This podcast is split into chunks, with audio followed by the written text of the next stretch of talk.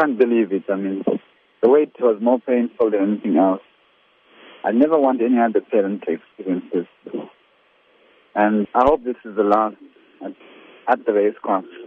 And my perception is this could have been not solved. And I'm glad I, I know where he is now. And he's safe up there in heaven. And uh, I got closure on it. But it was the most traumatic waiting from Monday, Tuesday, Wednesday, Thursday, Friday, throughout the night, knowing that it's freezing cold in Johannesburg. And, and you know, my first impression was he was, he was held captive. But uh, I don't want another parent to go through this. That's my wish that security is beefed up at at the Phumelela race course at Turffontein because her question is, you know, had the security checked the boot because there's a possibility he could have been alive and in that boot.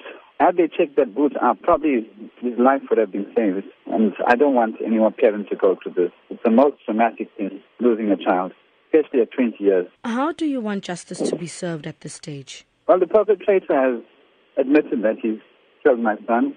He's a maintenance worker at the race course. He's been, I think, employed at for three years. He's admitted to it, and he led police to a mine dump about 150 kilometers away where he disposed of the body and then burnt it. I, I want him to rot in jail, you know, and pay for it.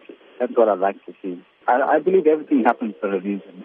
And perhaps he, he has been exposed, so maybe it's good. Another life could be saved. We understand that police, of course, as we had mentioned earlier, they are still investigating. But what are you hoping they find?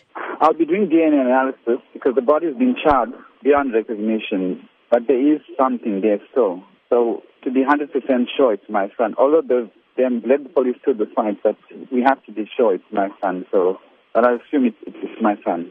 I just hope this this whole thing solved, and I can get peace in my heart my wife and I get peace in my heart. As I said, he was such an aspirin jockey, working for the best trainer, the most senior trainer, Mr. Ormond Ferraris, a man who loved him so much. And what hurts me most is that he got a letter from Mr. Ormond Ferraris stating he was one of the best work riders he's ever had. And that touched me so deeply. And he just got his driver's license a few weeks ago, you know.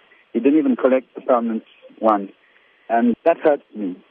And he was about to be accepted into the academy, and a decision was to be made this week. And he was on a high, my son. He was extremely buoyant. So he never lived his dream, although this was his dream, you know. But he always told me, if it's the speed that kills him one day, just remember I was smiling up there in heaven, so please don't cry, because I lived my dreams. So that was his famous thing, and that gives me comfort, man.